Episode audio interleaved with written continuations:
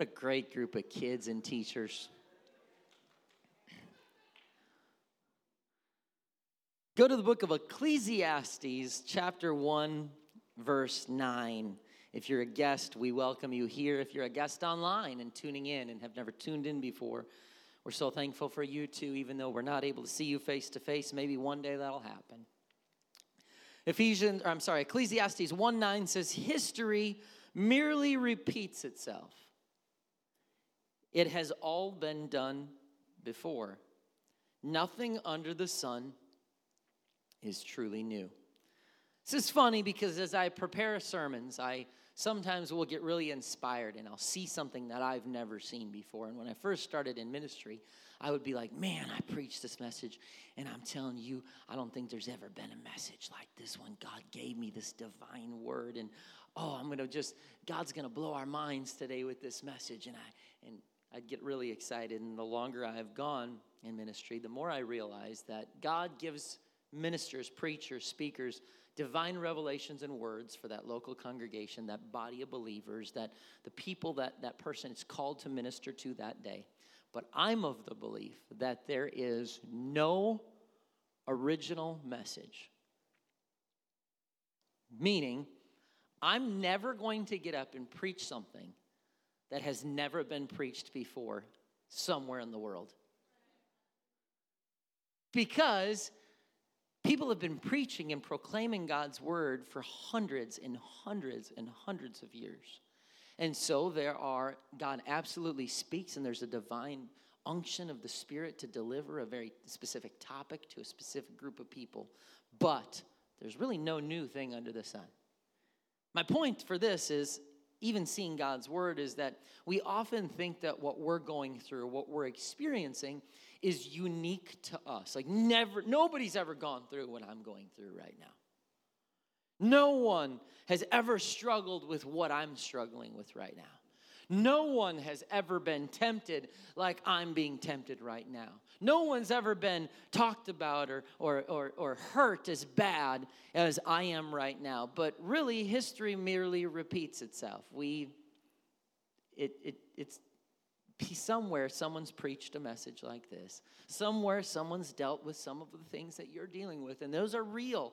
Nobody's trying to belittle those things, but history just merely repeats itself. There's no new thing under the sun. And the Bible says that every temptation that has ever come upon us, it falls, it falls in three categories, really. It says in 1 John 2:16, all that's in the world, the lust of the flesh, the lust of the eyes, and the pride of life is not of the Father, but of the world. Three categories everything, everything that you deal with, everything that you're tempted with, it falls under lust of the flesh, lust of the eyes, and the pride of life. And we see this in the book of beginnings. We see this in the book of Genesis. And I know I've referenced this story before, but we look again at Genesis 3 1. It says, The serpent was more subtle than any beast of the field which the Lord God had made. He said to the woman, Yea, hath God said, You shall not eat of the tree of the garden? And the woman said to the serpent, We may eat of the fruit of the trees of the garden, but of the tree of which is in the midst of the garden, God said, You shall not eat of it, neither shall ye touch it, lest ye die. The serpent said to the woman, You're not going to die, for God doth know that in the day that you eat thereof, then your eyes are going to be opened, and you shall be as gods, knowing good and evil. When the woman saw the tree was good for food, that it was pleasant to the eye, and a tree to be desired to make one wise, she took the fruit thereof and gave also to her husband with her. So don't blame it on the woman. Somewhere, my wife is in Boise, Idaho, saying amen online right now. Visiting family, but she says, don't blame it on the woman, the husband with her, and he did eat. Today, I want to talk on this topic. Ask the right questions ask the right questions. Jesus, we love you. You are great, greatly to be praised. There's no one like you, God. You are incredible, awesome, worthy of all glory, honor, and praise. Lord, and thank you for receiving our praise that we offered to you today. Lord, I pray that your word would accomplish everything that it's capable of accomplishing, which is incredible, miraculous things. We just have to let it happen. So, Lord, speak through me. Allow me to be anointed to deliver this message that comes from you. In your name we pray. Amen. Lust of the flesh, lust of the eyes, and pride of life. You look back at Genesis 3 6, and we see those things very clearly in that opening temptation as sin enters the world. He says, Look, when the woman saw that the tree was good for food, that is lust of the flesh, then it was pleasant to the eyes. What is that? Lust of the eyes. And it was a tree desired to make one wise pride of life. That's why the previous verse, hey, if you eat that, you're going to be like gods. Oh, interesting, huh? So that's actually what opened the conversation there for her to start looking at lust of the flesh, lust of the eyes. You can be like a god. Wow, that, that, that sounds intriguing. I'd possibly be interested in that. But we see all that's in the world is there. But just like it was in the book of Genesis, there's no new thing under the sun. The history merely repeats itself. Here we are in 2021, and just like back then, every temptation we face today begins with the same question that was posed to Eve in the garden Hath God said? The devil started by planting doubt in the mind of humankind about whether or not is God's word really true does it really apply to you and where you are right now in this present situation? And if you choose not to follow it, are there really that extreme of consequences? Or can I go ahead and do some of these things, enjoy this for a season, take this? It's only a piece of fruit. Let's just eat it and just, I mean, it's just one thing. And so it's not a huge deal. And if I do this, it's not a huge deal, then it's probably not going to have lasting repercussions. And so we still operate in this mentality as human beings today. People don't just turn away from God and sin. It starts with, hath God said, is his word really real? Does it really apply to me? Is it really a big deal? Can I get away with it? Ah, I'm just not sure. Right? The Amplified Version puts it like this Can it really be that God has said? Good News Translation says, Did God really tell you not to? New Century Version says, Did God really say you must not? New Living says, Did God really say? But all of them, every translation is the same. Let's question what God just said. The devil even tried planting this same seed of doubt in the mind of Jesus Christ. In Matthew 4, he takes him up. Oh, if you just turn that stone into bread, if you just bow down, worship me, if you just take yourself up, throw yourself off, and, and, and, and the angels will come and save you. And, and Jesus resisted the temptation. He quoted scripture and he commanded the devil to leave. He knew it's stop talking. Greater is he. And he just starts listing out these scriptures, and boom, and they just, and, and the devil has to leave when you quote that scripture. But Eve, not so much, right? My, my question is what was Eve doing hanging around the one place God told her not to mess with? Why is she even there? Don't eat of that tree. And so I'm not going to have a picnic next to that tree.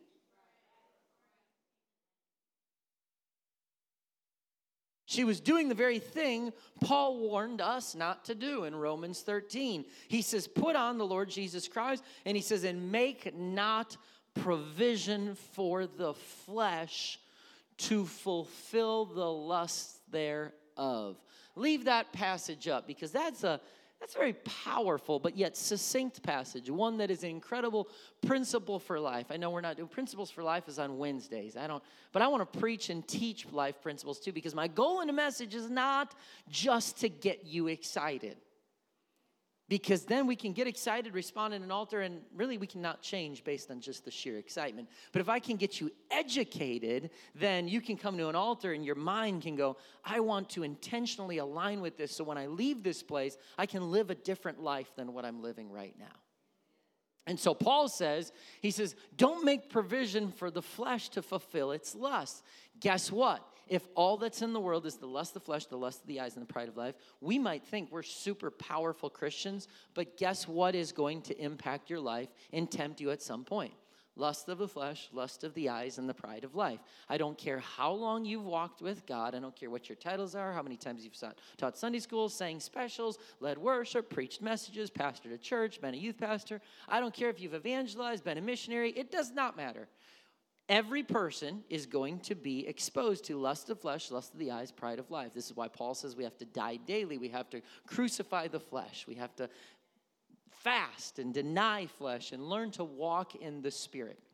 But we still know that just like just like what God says to Cain, Cain, if, thou doest well, wilt thou not be accepted? But if not, sin's knocking on the door. Sin is always knocking on your door.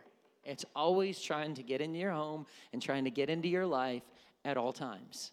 And so we have to know I can't make provision. If sin's knocking on the door, I can't unbolt the deadbolt and take a peek. I have to say, no, if sin's gnawing at the door, like we read about in Genesis, then I'm going to not make provision for my flesh to fulfill its lust. Well, this is practical. What does this look like? Well, everybody has a different thing. I talked about this yesterday that, that if, if, if anybody's ever been, like, no one really boxed. Has anybody boxed here ever at any time in your life? Okay, there's a couple more than maybe than yesterday. There, there weren't the, so this is the fighters. Yesterday was the lovers, I guess. I don't know.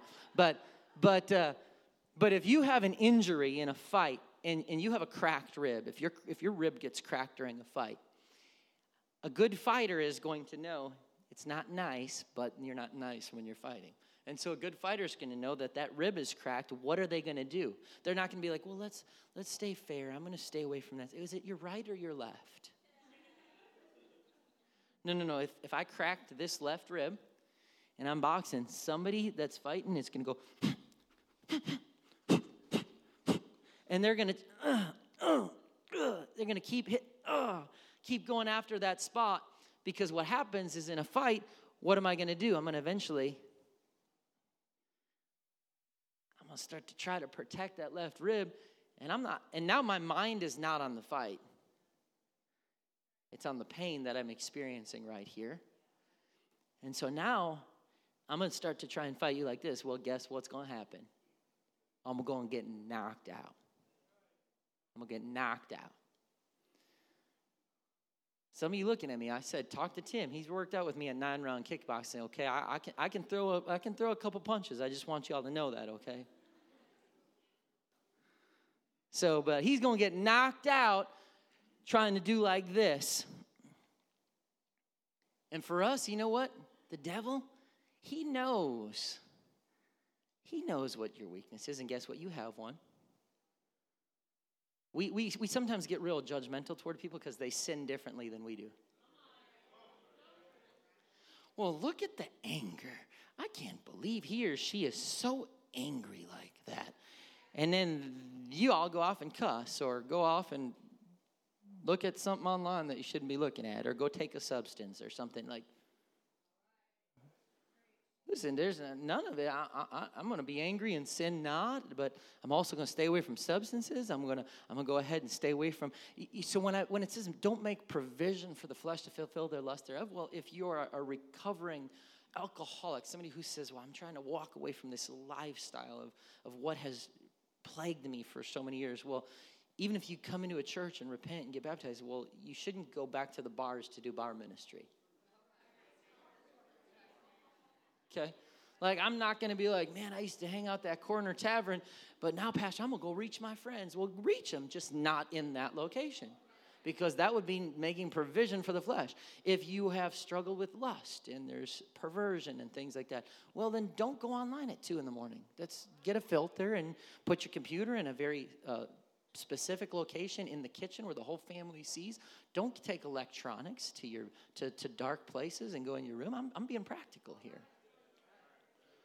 And so we have to say there are certain things that I'm going to not make provision for the flesh. So if you are a married person and somebody says, Well, I just needed to talk to you about business, and all of a sudden they shoot you a text, I immediately have to block that person, delete them from my phone, let my wife know that someone texted me something. Because why? I'm not making provision for the flesh to fulfill the lust thereof. Well, what's the problem with you? Do you have an issue with anger and lust? And are you thinking about leaving your wife? No, no, no. I just don't want it to ever get to those points. And so we make pro- we don't make provision. We set up safeguards that says, here's the line, and under no circumstance do I ever cross that line because the enemy knows. The enemy knows if the rib is cracked. Can I punch somebody in the ribs? I'm just kidding. No. So if the rib is cracked, they know. That's what boxers do. I think you're supposed to make that noise.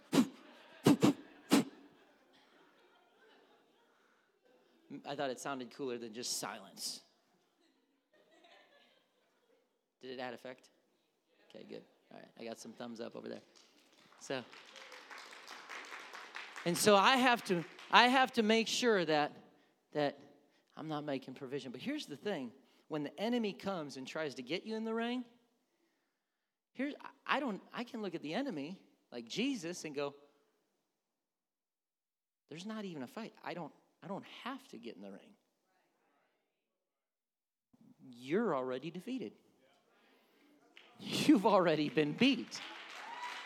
That's I don't I don't have to get in the ring and start trying to fight a battle that has already been determined. It's like someone winning the World Series, the Super Bowl, and people start talking trash after it, and you're like, "Oh yeah, well, let's go again. We'll get you this time." I don't I don't need to take on that battle. I already have the trophy. I, I'm I'm already the winner.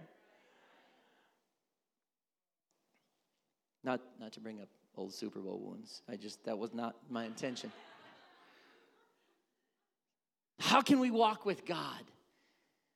Well, how do we avoid falling into the three categories of sin?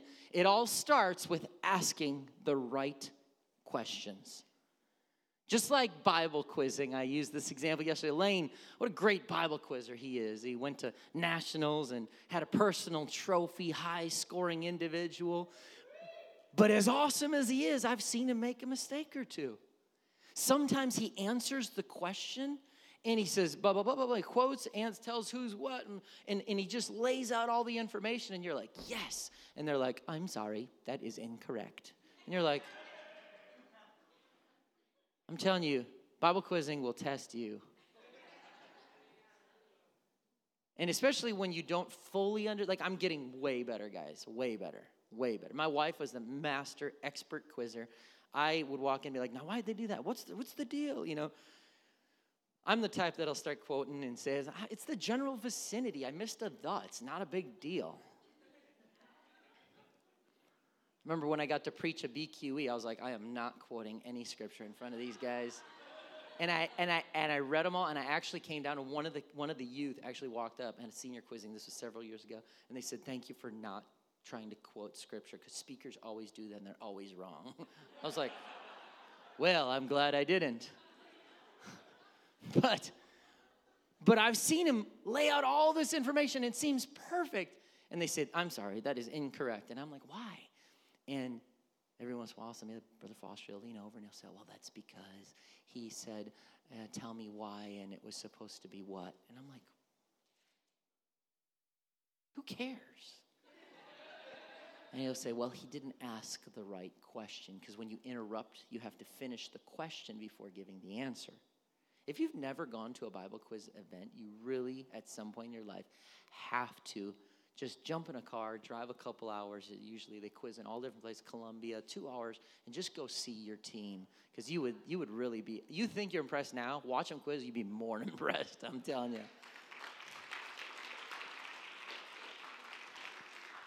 But sometimes they don't ask the right question. The key is asking the right questions. When Eve began to entertain the question from the devil that brought doubt to God's authority and word, it began a downward spiral in the quality and the closeness of her relationship with God. Big problems arise when we start questioning the truth and authority of what God has asked us to do and not do. Does God really care about the way that I live? Does God really care about my hair or my apparel or my dress? Does God really care about the fact like I was baptized a different way or to repent and be baptized? Is that really a big deal? Is the Bible really still for our day? I mean, is it a huge deal for me to come on a service and worship? I can I don't have to be at every church service. I don't have to give. I don't have to serve. I mean, is it, is it really that huge of a thing? And some of the issues that are clearly addressed in God's word are the very issues that the, the children of God will begin questioning. And when you boil it down, it's the same question that the serpent posed to Eve in Genesis. It just has different wrapping because history merely repeats itself. There's no new thing under the sun. To, to now, the question has moved from the book of Genesis Hath God said to 2021 is it a heaven or hell issue? Is it a heaven or hell issue? In my opinion, that question is insulting to God. We, as the bride of Christ, have been purchased with his own blood. We have been bought and therefore bought and paid for with a price. And the Bible says, therefore, glorify God with your body. We pose an insulting question to God when we say, I know I'm the bride. I know I'm the bride as the church. I'm the bride of Christ. But my question is, will you divorce me over this issue?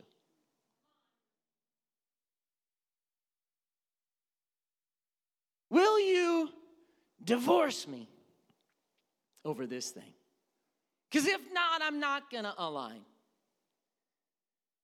I mean, because to me, there is an insinuation in Scripture. I find it interesting that John 3 5 says, Except a man is born of the water and the Spirit, he cannot enter into the kingdom of God. We're talking about entrance into the kingdom.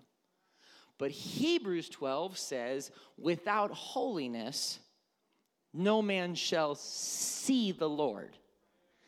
That to me sounds like it's a little bit more depth than just the entrance. It's kind of like getting tickets to a concert or to a sporting event. Hey, I got in the door, standing room only. I'm in the nosebleeds. I'm using my binoculars. I could see people on the field. I got entrance though, man. I was at the game. I was at the concert. Versus, no, I'm actually have a backstage pass to, to hang out and spend time with the lead singer or with the quarterback or with whatever. I can go in the locker room. There, there, it seems like there's a difference between entrance and actually seeing. And so to me, I'm not interested in just the bare minimum to enter. The attitude of some believers is if it's not going to send me to hell, then I'm not letting go of it. And then pastors will argue about what's a heaven or hell issue. Is it, is it really going to be heaven or hell? And what about this? What about, do I really need to serve? Is, what about tithing? Is that, you think it's heaven or hell? What about apparel? What about worship? What about church attendance? What about serving in ministry? I mean, what is the bare minimum here, God? I want to know because I am a Christian. I believe in you and I, and I do want to make it to heaven, but I just don't want to do all this other unnecessary stuff. So if you could just tell me what is the bare minimum that will keep me from divorce, then I'll go ahead and do that. I mean, if something, could you, could you imagine going into your marriage like that? With this ring I thee wed. Here are my covenants and my commitments. But, but before we go into all that, can I just know what's, I mean, wh- where's the line? I mean, if I sleep with somebody else, are you divorcing me? What about, I mean, when we drive, do I, do I have to hold your hand when we drive? When you talk, do I have to get off my phone and actually look you in the eye and listen? I mean, because I, I know you want me to, but but I mean, is that a divorce issue? I mean, are you going to leave me over that? I mean, do we have to sleep in the same bed? Do I have to ki- give you a kiss goodnight before we go to sleep? I mean, is that a deal breaker? Imagine having this conversation with somebody. Would you stick around? Hey, I was getting ready to. Will you be? Well, hang on one second. I just want to get some things clear. Can I still do these things and we can still stay together? Do I have to open the car door? Do I, have, I mean, do, right, do you expect me to act like Chris Purcell? I mean, is that, is that, you know?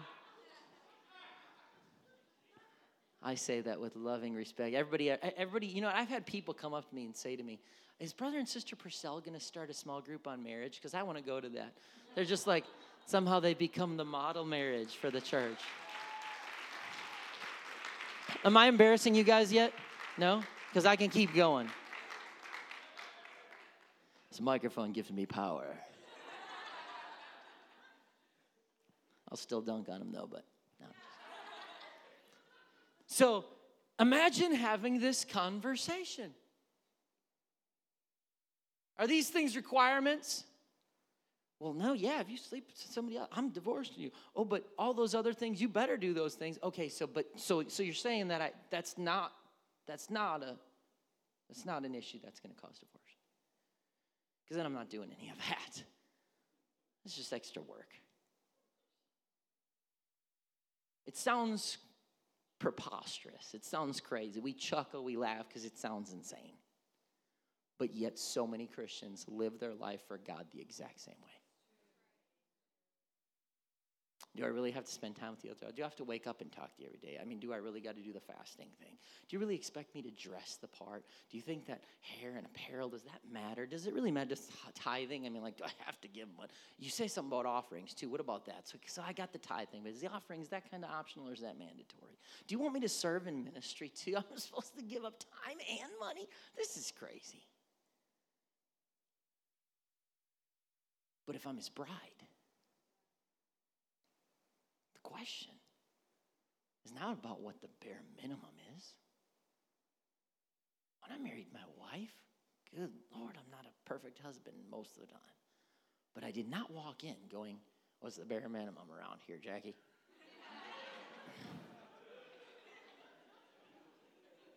I mean, I'm still trying. It might not look like it at times, but I am.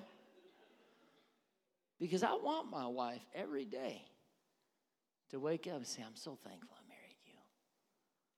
I'm so thankful to, to be your wife and to have you as my husband. I, I want that. That to me, outside of making heaven my home, that is the most important thing in my life. So we're doing some marriage teaching here too. But but I want to live for Jesus Christ the same way. God, what is it? What is it that you want to do? What is it that you want to accomplish? Because you know what it happens? Is if we're not careful, we get to the point where the Bible says our bodies are the living sacrifice. And there was an, always an altar in the Old Testament. They'd bring a sacrifice, lay that on the altar, and it was not fun. That's why it's called sacrifice. Imagine in the heat of the desert, killing an animal, having blood all over, dragging the carcass, putting it up, lifting it up on the altar. There's a lot of bad backs in the Old Testament, no doubt. And they didn't have pain management clinics, all right? And so throwing that animal carcass up there and then burning that and then there's just this all this it was it was sacri- the sacrifice was sacrifice but now in the new testament we want the sacrifice to be comfortable because now this is the body. Our bodies are the living sacrifice. And so there's still an altar. That's why when we say, oh, I open up these altars, it's a great thing to approach an altar. It's not a tradition of a church, but it's a mindset of, oh, I'm leaving where I'm at and I'm going to this place, just like the Old Testament, except we're not bringing an animal and killing an animal, but we're coming to this area that has been sanctified and set apart for a divine purpose where we respond to God by taking our bodies, laying it on the the altar and saying, God, I want to please you. But in doing that, oftentimes what we, not necessarily us, but humanity today, is doing is we're going, what, what are, what's the required sacrifice? What's the bare minimum? Because I ain't trying to work more than what I need to work. But here's the problem I don't want to just always say, What's the bare minimum? I want my mindset to shift where I'm going, God, what could I possibly bring you as a sacrifice? I love you. I want to align with you. I'm bringing to this altar what is it? Not just what is the bare minimum, but what can I bring you as a sacrifice? Because if something pleases God, I want to do it whether it's a heaven or hell issue. What would happen to the quality of our marriages if we did? What, what about school? Anybody in any type of further education? Who's in education right now? You are getting an education in some way, shape, or form. All right, they didn't raise their hands yesterday. I said, Would you guys all drop out of school? so we have a lot of people furthering your education in some way. If you said, All right, teach, What's the bare minimum to get back? Is it what's the flunking grade? Is it C, D, F? All right, so what do I need to do to get to D minus so I can get on to the next? I can get on to, and I know people that have lived this life, and they are not world changers, okay? I'll just tell you. But what if we walked in and said, "What's the bare minimum I need to get by?" Because can I, you got four papers due this semester. Can I do two of them and still pass?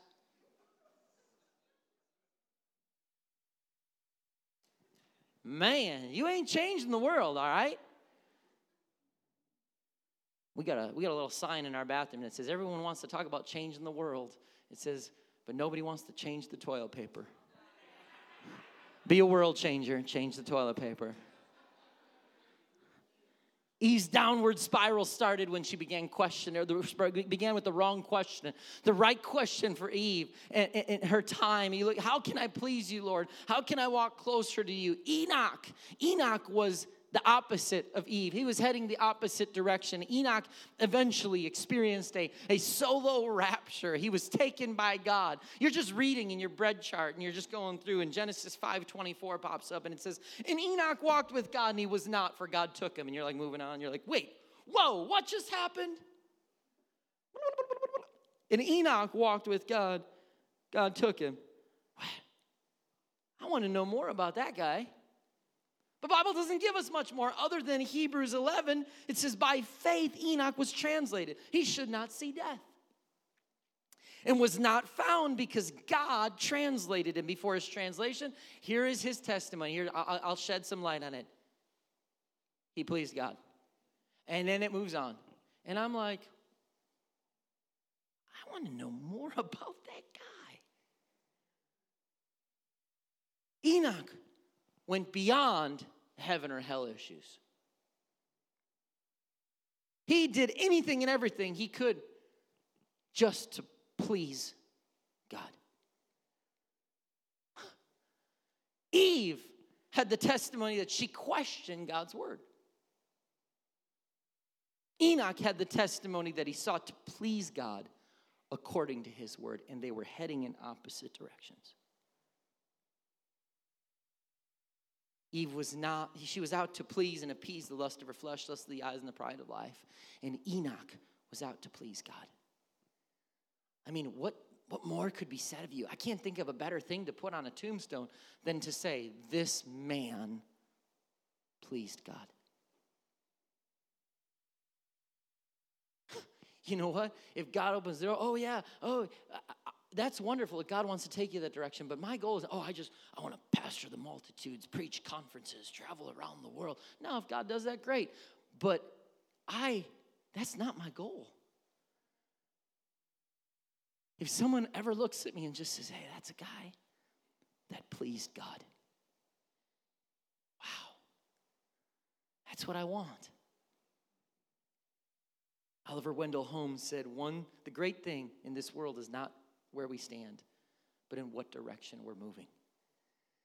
So, folks, the question we are asking today, right now, the question you're asking right now will always be the precursor to the direction in which you're moving. Is it necessary? Is it a big deal? I just don't know. You know, I know you guys preach. I just, I just, to me, I guess I feel like I'm not sure. I, and And that's why you hear me say there should not, never be anything off limits because for some people, they'll align and go, Yep, amen, cool, great, okay, I get that, awesome. Oh, that? No, never. You ain't touching that one. Oh, you can preach that, that, that. You start talking about finances, I'm out. You can touch that, that, that. You start talking about apparel, I'm out. Hang on. shouldn't there be, I mean, as long as I'm in the Word, I'm not saying I get up and start doing whatever I want. It's not a cult, okay? But as long as I'm in the Bible, shouldn't there be nothing untouchable in our lives? Shouldn't everything, God, whatever you want, God, whatever you want to do, mold me, shape me, change me. Instead of arguing about required sacrifice, I want to offer a sacrifice. Jesus will always lead us to the deep waters of a relationship with Him, not the ankle deep stuff. Now, I believe every church should have a shallow end of the pool and a deep end of the pool. Because you know what? We're not going to get to the point where, you know, Michael and Rachel are getting ready to have a baby and they take their brand new baby and go to the community center and throw the baby off the diving board and say, hey, it's time for you to learn how to swim. That would, they'd be put in jail. Because that's not the way you handle. But but churches though sometimes. New believer walks in, you're like, hey, you need to look like this and dress like this and talk like this and worship like this and give like this and serve like this. And we're just chucking a new believer into a deep end of the pool, and they're like, I don't want that. Right? How many of you, when you go to a pool, you get in like this? Raise your hand. How many of you, when you come to the pool, you're like, oh, it's going to be cold? How many of you? How many of you didn't raise your hand? You don't like water and you're never jumping in the pool. Okay, just just making sure. All right. Well, good thing we got you guys baptized. Okay. When he does this, right? His goal, God's goal is to lead us into deeper waters in him. When he does this, he alone though controls he controls the current. And most Christians will never, many Christians will never attain the deeper waters because why? It requires them to dive and to move into areas beyond their control. And so for me, I'm gonna stay on the stairs and I'm gonna get my ankles wet. Maybe I'll go up and it'll just go to right here, but I'm gonna keep my feet firmly planted on the ground. I'm not going to the deep end. I just start talking about the deep end, and some people are like, "Whoo, I'm already getting nervous." We're, I should have got a picture of a pool or something, right? So, but we won't move there because here is where I control. I'm the steady ground. I have control. But God's calling us to go into things where He says, you know, just trust me. I'm right here. I'll get, just like a parent teaching the child to swim. Anybody that's taught a kid to swim, you start to let, no, no, no, no, no, no. I'm right here. I'm right here. I'm not going to let you go anywhere. Come on, just paddle your feet. Just, no, no, no, no, no, no, no. Until they eventually get to the point where they're like, all right, dad's with me. Dad's with me. I'm good. I'm good. Hey, I can do this. Whoa, I can do this. I can swim. And God is that same way where He's going, All right, I want you to go from right here to right there. He does not expect you to jump in your first time with God to jump into a deep, and that's not His, that's not His plan. But that's why, that's why we love discipleship. And when new believers come in, we'll, we'll get you associated in small groups with people who have walked this way longer. It's not because they love God more than you. It's not because uh, uh that, that, they're, uh, that they're just some deeper spiritual person and, and oh, they have a greater calling than you're ever going to have. No, that's not the case but it's because they have walked this way longer and they've made it through something and look back and say, okay, I have faith because God took me through that. And I go like this and I have faith because God took me through that. Can you put that in my backyard for Pastor Appreciates? That'd be nice. No. So then, and then you take that and you look back and, oh, God made it through. And I start to look further back going, look at all the things that God has brought me through. And when someone comes in and says, I'm trying to change my life, I'm trying to do this, I'm just nervous, you can come along and say, I know, I've been there. But let me tell you about the story, the journey that I've taken. And so a disciple maker comes alongside someone and says, You can do this. God's got a plan for your life. I know what you're experiencing because I've walked that path. And that's the journey of disciple making as we grow with God. But, but it requires you to begin to move from where you are to, to the deeper waters. But a large majority of Christians, they won't get there because they stay at the ankle deep water. Is it a heaven or hell issue? I just don't see it. I think I'm going to stay right here. After all, I'm in the water, ain't I? I mean, you know, I'm in the church, I'm here, I'm, I, am i I'm here. Yeah, but God wants you to go there. Why? I'm fine here. Don't you think I can make it being in here? Maybe. Possibly, yeah. But don't you want to go to the full potential of what God has for you? You just want to stay on the stair? Because you know what usually happens when someone swims too? Those, I was never that crazy person. I love jet skiing, water skiing, but swimming, I'm like, I get bored. Throwing competition, like I'll race to the other side, I'm, I'm there. But I had friends that would flip off diving boards and do cartwheels into the water. I'm like, I got self preservation skills. That ain't me. But they would have a they would have such a blast. Do you know that I was always the first one out of the water in a pool?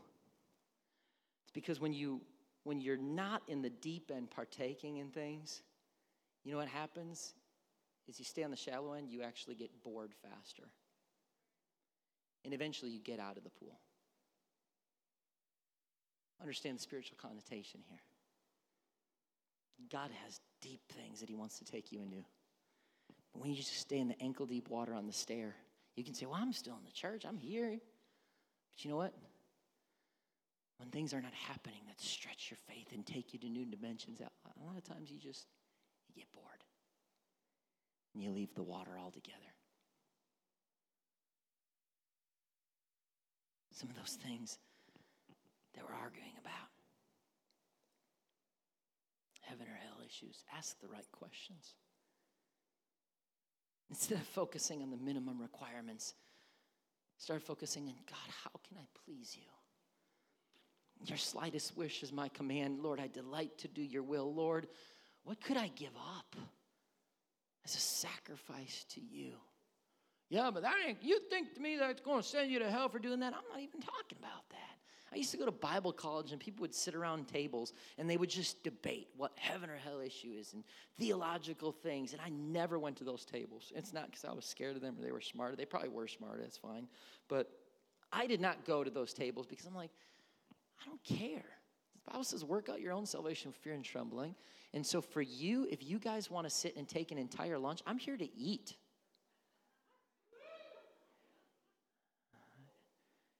And it's where I met Jackie. So I did more productive things.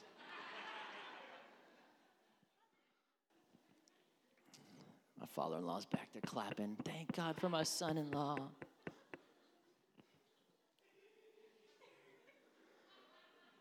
He might have been. The lights are bright. I can't see, but. But I didn't want to go to that table and, and just, oh, yeah, well, what about this? Yeah, but what? Look at this. I'm like, at the end of the day, if some of these things, well, yes, but serving in ministry, that's not going to put you in heaven. Tithing's not going to put you in heaven. I don't care. I'm to do it anyway. Because to me, there's scripture for these things, and I, I just want to align. I want every part of who I am to be exactly who God wants me to be. I am the bride of Christ. I'm not, I'm not looking to say, God, are you going to make me hold your hand when we drive in the car? Are you going to make me look at you when I talk? No, I, God, I want to be everything that you want me to be. I want to be, I want to be who you want me to be, what you want me to be. I want to be the dad you want me to be, the husband you want me to be, the pastor you want me to be, the servant of Jesus Christ that you want me to be. And when we ask these wrong questions, those are the people that are usually mad about something the pastor preached, mad at the pastor himself, bitter at the church, sitting in the shallow water, and eventually looking for something that's easier because they can control it rather than go into deeper waters. So you got to trust God.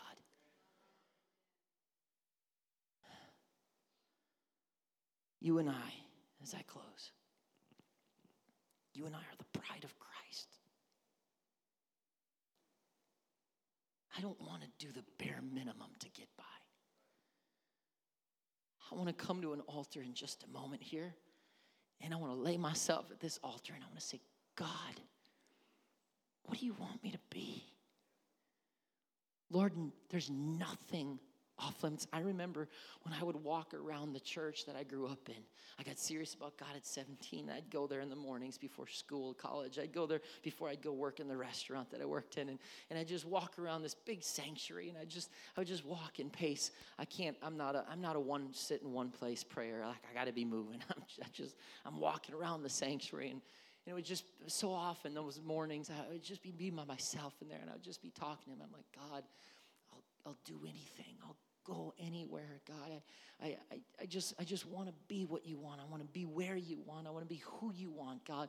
If you want, I'll pastor here in Milwaukee. I'll go to, I'll go to Florida. I'll go to Wyoming. I'll go to California. I'll go to Zimbabwe. I'll go to Russia. I'll go, I'll go anywhere you want me to go, God. Just if you tell me, I promise you I'll go. I just need to know. Just open the door. And so I would just be, I'd just be knocking on that door, Lord. I'm here. I just want to hear from you. I just want to be what I want you, what you want me to be. And it's a frustrating process at times because you desire so much to be what God wants you to be. But then there's this process because I get called by God at 17. and I don't start pastoring until I'm 28. But in the meantime, I did everything I could at every part of the church just to serve and develop because God starts to develop things in us and he starts to do things. And I just remember so many times when I went back to Wisconsin two visits ago, I went to that prayer room and it was so neat to just go, Oh Lord, here I am. You've blessed me. I'm pastoring a great and growing church. But I walked around that prayer room going, wow, this is where it all started, where a, a, young kid just got a heart for God and started going, God, make me what you want me to be, mold me and shape me,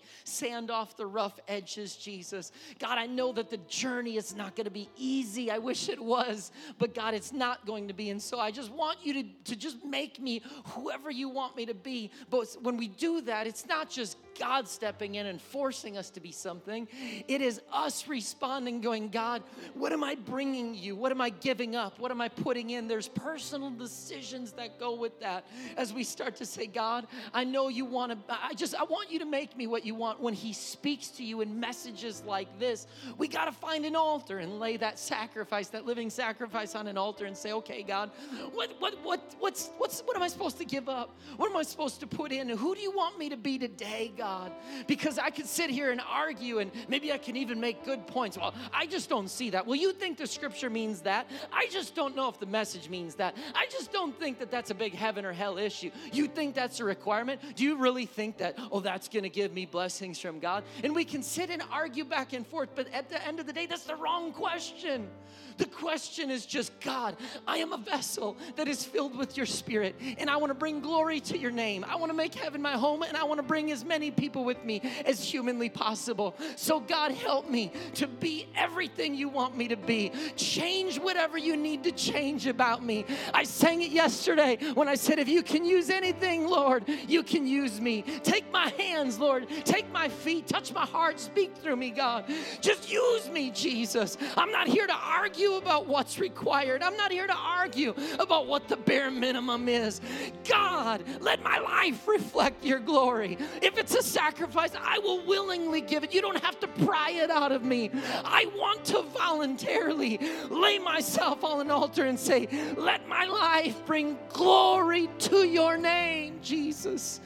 I invite you right now to just begin to respond to Him, to maybe bring that living sacrifice to an altar right now, to maybe just respond and leave where you're at and say, It's time for me to ask the right questions. It's time for me to bring this living sacrifice and lay at an altar today and say, God, if you can use anything, Lord, use me, Lord.